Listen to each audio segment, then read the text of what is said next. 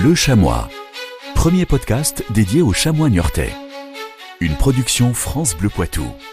Réalisation William Giraud, Simon Vuillemin. Douzième épisode. Cette semaine, notre invité est un homme qui passe son temps à regarder des matchs de foot à la télé et en plus, il est payé pour. Simon de Bureau, l'analyste vidéo de Niort, est notre invité. Son travail, ses outils, sa relation avec le staff et les joueurs à l'heure des highlights, il nous dit tout. Dans cette émission également, Tyrone Tormin marque un but en moyenne toutes les 93 minutes. Et puis on prendra des nouvelles de l'ancien milieu niortais Shafik Tigroudja.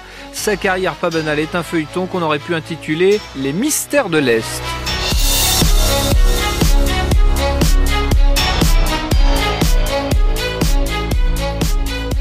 Bonjour Simon de Bureau. Bonjour. Analyste vidéo du club, c'est un métier euh, dont on entend de plus en plus parler.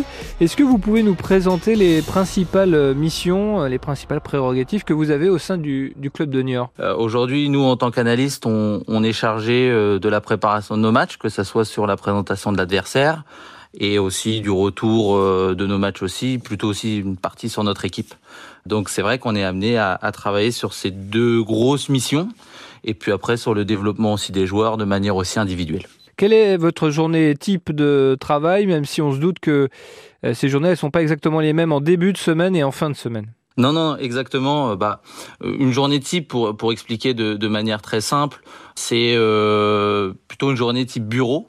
euh, donc c'est-à-dire que euh, le, le, matin, euh, plutôt amené en début de semaine à travailler sur sur l'adversaire du week-end ou plutôt de la semaine d'après, parce que l'objectif c'est toujours d'avoir une semaine d'avance. Donc en début de semaine, on est aussi sur le retour de notre match qui vient de se dérouler. On jongle un petit peu entre ces deux missions là dans un premier temps, et puis plutôt sur une fin de semaine, on est plutôt aussi sur des journées où on travaille essentiellement sur le prochain adversaire, enfin le futur futur adversaire. Donc euh, encore une fois une semaine plus un.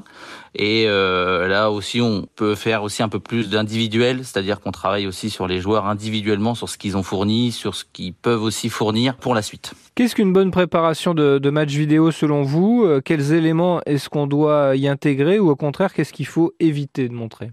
Je dirais que ça dépend aussi beaucoup du, du coach parce que c'est lui qui nous amène un petit peu la trame de ce que lui souhaite voir. Aujourd'hui, nous, euh, on est plutôt axé sur les points forts et points faibles de l'adversaire, ou plutôt mise en difficulté de l'adversaire, sur concrètement pour les joueurs, bah, comment est-ce que nous, nous pouvons être mis en difficulté par l'adversaire, et euh, en rhétorique, nous, comment est-ce que nous pouvons les mettre en difficulté. Donc, euh, on est plutôt là-dessus. après, il y a possibilité aussi de montrer les joueurs, on va dire un peu plus en vue de l'effectif adverse, des joueurs qui pourraient potentiellement nous mettre en difficulté par leur qualité euh, euh, de ce qu'ils ont montré depuis le début de saison. Donc euh, voilà un petit peu ce qu'on peut retrouver dans le, dans le montage. Alors nous, en tant qu'amateurs et observateurs, on a tous en tête la fameuse palette de la chaîne de télévision Canal+. C'est ça que vous présentez ou c'est quelque chose qui s'en rapproche à Philippe Inchberger et au staff? Ah oui, oui, oui, exactement. Aujourd'hui, on travaille avec différents logiciels qui nous permettent de pouvoir un petit peu, à l'image un peu de la palette Canal+, c'est un petit peu ce qu'on va retrouver, hein, très honnêtement. Après, un peu plus en détail, on va dire euh, tactiquement, vraiment pointu par rapport à l'adversaire, mais après tout ce qu'on voit sur euh, les animations en 3D, euh, le suivi des joueurs, le tracking, etc. C'est vrai que ça, on va le retrouver sur les montages. Alors, vous avez parlé de préparation collective, mais aussi d'un travail un petit peu plus individualisé. Est-ce que ça arrive que des joueurs vous demandent, je sais pas moi, des, images les concernant, ou même parfois le, le staff, en ciblant un joueur en particulier pour le faire progresser dans un domaine en particulier? Oui, oui, oui, oui, complètement. Aujourd'hui euh, surtout en plus avec euh, de plus en plus de jeunes générations qui sont euh, très demandeurs de vidéos. on a de plus en plus de joueurs qui viennent volontairement demander des images ou autres sur des choses clés. Et après, nous, voilà, avec le staff, avec la demande de Philippe, aussi de Franck Azopardi, on fait aussi beaucoup d'entretiens individuels ou de retours individuels sur voilà les petites demandes qui leur sont faites avant les matchs, sur le projet de jeu ou autre. Et après, nous, on est amené à voilà montrer ces images de manière positive. Hein. Attention, c'est pas toujours euh, que dans l'idée de voilà de montrer des choses qui sont mal faites. Euh, l'idée c'est aussi d'y mettre du positif parce qu'il y a des choses qui sont très bien et justement euh, pouvoir le montrer pour le bonifier et pouvoir continuer de le faire et euh, inversement aussi des fois quand c'est pas toujours bien réalisé pouvoir le montrer, cibler pour que après sur le terrain ça puisse être corrigé du mieux possible. Quel est votre rôle les, les soirs de match Simon de Bureau? Est-ce que vous êtes par exemple impliqué dans le coaching du staff Est-ce que vous apportez votre regard? Alors le, les soirs de match moi donc donc je fais toute la préparation avec le coach, euh, etc. au départ. Et puis après, euh, moi je suis plutôt en tribune presse, en haut où je fais un plan large, où je capte un plan large que je crée moi-même, autre que le plan caméra ou le plan télé qu'on voit euh, généralement, bah voilà, les soirs de match sur FFF TV ou sur Canal+.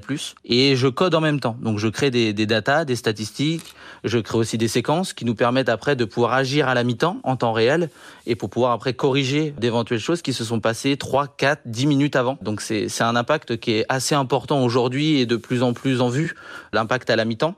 Et après, non, dans, dans ce qu'est le coaching, alors le, coach et puis euh, Franck Azopardi le, font très très bien, donc euh, j'agis pas du tout par rapport à ça. J'agis plutôt sur euh, des, éventuels manquements, c'est-à-dire le bloc, etc. Comme on est un peu plus haut, la vision est un peu plus intéressante et on voit beaucoup plus les espaces entre les lignes, etc. Donc c'est une vue qui est assez intéressante. Et je sais que le coach est assez sensible à ça et me demande beaucoup mon avis à la mi-temps par rapport à ce qui a été mis en place. Donc analyste vidéo, mais aussi un petit peu cinéaste les soirs de match. Vous avez pu décortiquer un, grand nombre de rencontres et, d'équipes en national cette saison.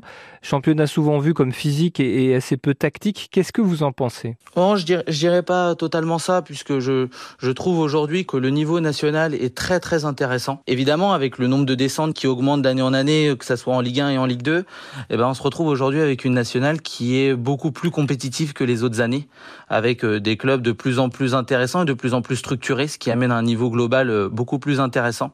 Donc euh, je dirais oui qu'il y a un impact athlétique, c'est vrai. D'ailleurs, mon collègue Loïc Jean qui est passé il y a quelques semaines a pu vous en parler, mais il y a surtout je trouve aussi une dimension tactique qui commence vraiment à se mettre en place et c'est de plus en plus intéressant de suivre le championnat national. En tout cas, je trouve euh, personnellement. Si vous deviez ressortir deux ou trois joueurs du championnat que vous avez observés et qui sont pour vous au-dessus du, lot, euh, qui est-ce que vous citeriez? On avait vu au, début d'année euh, Fares Genjimis qui était à qui était à Rouen, qui est parti euh, qui est parti en Italie, qui était pour moi un joueur très intéressant. Euh, voilà. Après, pour, bon, c'est un, petit peu compliqué de citer citer des joueurs du, du championnat puisque voilà, il y a des bons joueurs dans toutes les équipes. Aujourd'hui, si on prend les équipes, on pourrait toujours ressortir deux ou trois joueurs qui sont au-dessus et qui permettent justement de bah, de se maintenir ou de faire une bonne saison. Donc c'est compliqué d'en citer un plus que les autres ou deux ou trois. Il y, a, je trouve, deux bonnes équipes et de bons collectifs qui permettent avant tout de gagner des matchs. Vous vivez cette euh, saison votre première expérience d'analyste vidéo d'une équipe senior masculine après avoir accompagné euh, les U19 nationaux à, Valenciennes. Qu'est-ce qui change pour euh, votre métier entre des jeunes et des professionnels? Je dirais que c'est avant tout, c'est vraiment sur le plan euh, accompagnement, accompagnement des joueurs, accompagnement des jeunes joueurs, comme ça a été le cas au centre de formation. Lorsqu'on est euh, amené dans un staff professionnel, je dirais que l'accompagnement est un peu différent. Je dirais pas que c'est complètement l'inverse ou autre. Euh, je dirais que c'est un peu différent. Au centre de formation, on est plutôt amené à amener des correctifs d'un but plutôt pédagogique, puisque les joueurs sont là dans un développement, etc. Là, euh, chez les professionnels, le joueur est un peu plus abouti, je dirais. Et en fin de cursus d'apprentissage, on est plutôt dans voilà dans l'assimilation du projet de jeu par rapport au coach qui est mis en place à l'heure actuelle. Donc c'est une démarche qui est un peu différente par rapport au centre de formation. Un tout dernier mot pour finir sur l'adversaire à venir très bientôt pour les Chamois, Nancy. Euh, vous avez pu travailler sur cette équipe hein, puisque vous avez toujours un petit coup d'avance. Quelles sont les clés pour que Niort puisse l'emporter selon vous? Je pourrais pas vous le dire comme ça puisque euh, voilà moi je, je le dirais peut-être avec un peu moins de subtilité que le coach. Nous en tout cas je pense qu'on sera prêt et je, je suis sûr qu'on sera prêt pour pour le match. Le coach et puis euh, l'adjoint Franck Azopardi travaillent d'arrache-pied pour pouvoir préparer l'équipe au mieux. Je dirais qu'avant tout euh, faut, faut qu'on reste sur ce qu'on faisait depuis le début, notre enthousiasme etc. Comme l'a dit le coach et euh, je suis persuadé que ça que ça, ça continuera comme ça.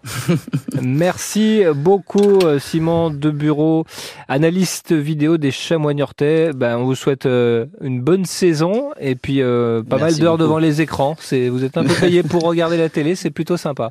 Merci beaucoup, c'est très gentil. Merci beaucoup.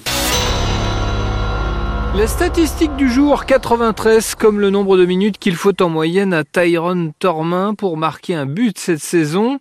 Un véritable renouveau pour l'ex-stéphanois arrivé à l'été 2021 et qui revient de très très loin, Simon. Qui aurait cru et même qui aurait osé parier sur une telle performance de Tyrone Tormin, lui qui n'était même pas apparu sur une feuille de match de Philippe Inchberger à la mi-octobre. Et pourtant, la magie du football a opéré et comme souvent, le malheur des uns fait le bonheur des autres. Tormin Niortais, depuis deux ans et demi et apparu seulement 88 minutes la saison dernière, a su profiter de la blessure de Gasnier, le feu follet Niortais, pour saisir sa chance. D'abord buteur à Bressuire en coupe pour sa première apparition de la saison, il récidivait deux semaines plus tard, toujours en coupe, à Bayonne, puis profitait de son mois de novembre pour marquer les deux premiers buts de sa carrière en championnat de national contre le bien nommé Gaulle FC puis Sochaux. Alors plus en retrait lors des défaites niortaises en décembre, il a refait des siennes tout récemment contre Villefranche en signant un doublé. Son dernier match à deux buts inscrits remontait alors à septembre 2020, à l'époque avec la réserve de Saint-Etienne en National 3. Une aubaine pour le staff niortais, là où le doute avait pu s'installer en fin d'année lorsque les Chamois voyaient pointer quelques difficultés offensives. Tormin est ainsi devenu, il y a quelques jours, le huitième joueur de l'effectif à avoir été décisif au moins cinq fois cette saison, en marquant ou en servant un coéquipier. Et puisque nous semblons porter chance aux Chamois mis à l'honneur dans ce podcast, Paul Godecroix n'encaisse plus de buts depuis qu'il est passé nous voir. Souhaitons à Tyrone Tormin la même réussite pour le mois de février qui vient. Que sont-ils devenus Notre chronique prend la direction de l'Europe de l'Est aujourd'hui puisque vous nous donnez des nouvelles de Shafik Tigrouja, milieu de terrain des Chamois entre 2014 et 2016. L'ancien Niortais disparu des radars en France a su s'expatrier pour se créer un joli palmarès Simon. C'est certain, ils ne sont sans doute pas beaucoup d'anciens Niortais, accumulés deux titres de première division d'un championnat et plusieurs matchs en compétition européenne. Et pourtant, c'est le cas de Shafik Tigrouja et c'est d'ailleurs encore plus beau de voir ça sur son CV, lui qui était loin d'être un titulaire indiscutable lors de son passage au Chamois. Alors comment en est-il arrivé là? On remonte en 2016 où il est libéré de son contrat à Niort et il tente le rebond classique pour beaucoup d'anciens Chamois, les Herbiers en national. Une belle saison d'ailleurs qui lui ouvre les portes de l'étranger. Signe en 2017 à l'Alki Oroclini, récent promu en première division de Chypre, qui sort d'ailleurs de trois montées en trois ans. Nouvelle saison pleine pour lui, un maintien dans son nouveau club, mais il choisit à nouveau de quitter son club en fin de saison et direction cette fois le FK Koukesi en Albanie. La belle histoire continue. Shafik Tigrouja termine à la deuxième place de son classement et remporte la Coupe d'Albanie, premier titre à son palmarès. Nouvelle saison et nouveau départ, on commence à avoir l'habitude avec lui. Cette fois, c'est en Azerbaïdjan qu'il pose ses valises au sein du Zira FK. Alors, pour une fois, moins en réussite, il en repart, mais toujours au bout d'un an, vous avez compris le running gag, et il signera en 2021 au Kazakhstan. Il y reste cette fois deux ans d'affilée au Kaspi Akto. Je vous ai prévenu, on va voyager, hein, avant de connaître son cinquième pays en six ans, la Lituanie. Et c'est donc là-bas, en 2023, l'année dernière, que Tigrouja réalise la meilleure saison de sa carrière auréolé d'un titre de champion après que son club ait dominé le championnat toute la saison et qu'il ait inscrit 3 buts et 6 passes décisives en 33 matchs. Et l'occasion aussi de goûter à l'Europe avec plusieurs matchs de qualification en Conference League. Alors si je vous en parle aujourd'hui, c'est que Shafik Tigrouja est sur le marché depuis quelques jours en ayant quitté son club de Lituanie. Alors on prend les paris, il reste quelques pays de l'Europe de l'Est à qui le tour? Merci beaucoup Simon Villemain, on se retrouve dans 15 jours pour un nouvel épisode de Bleu Chamois.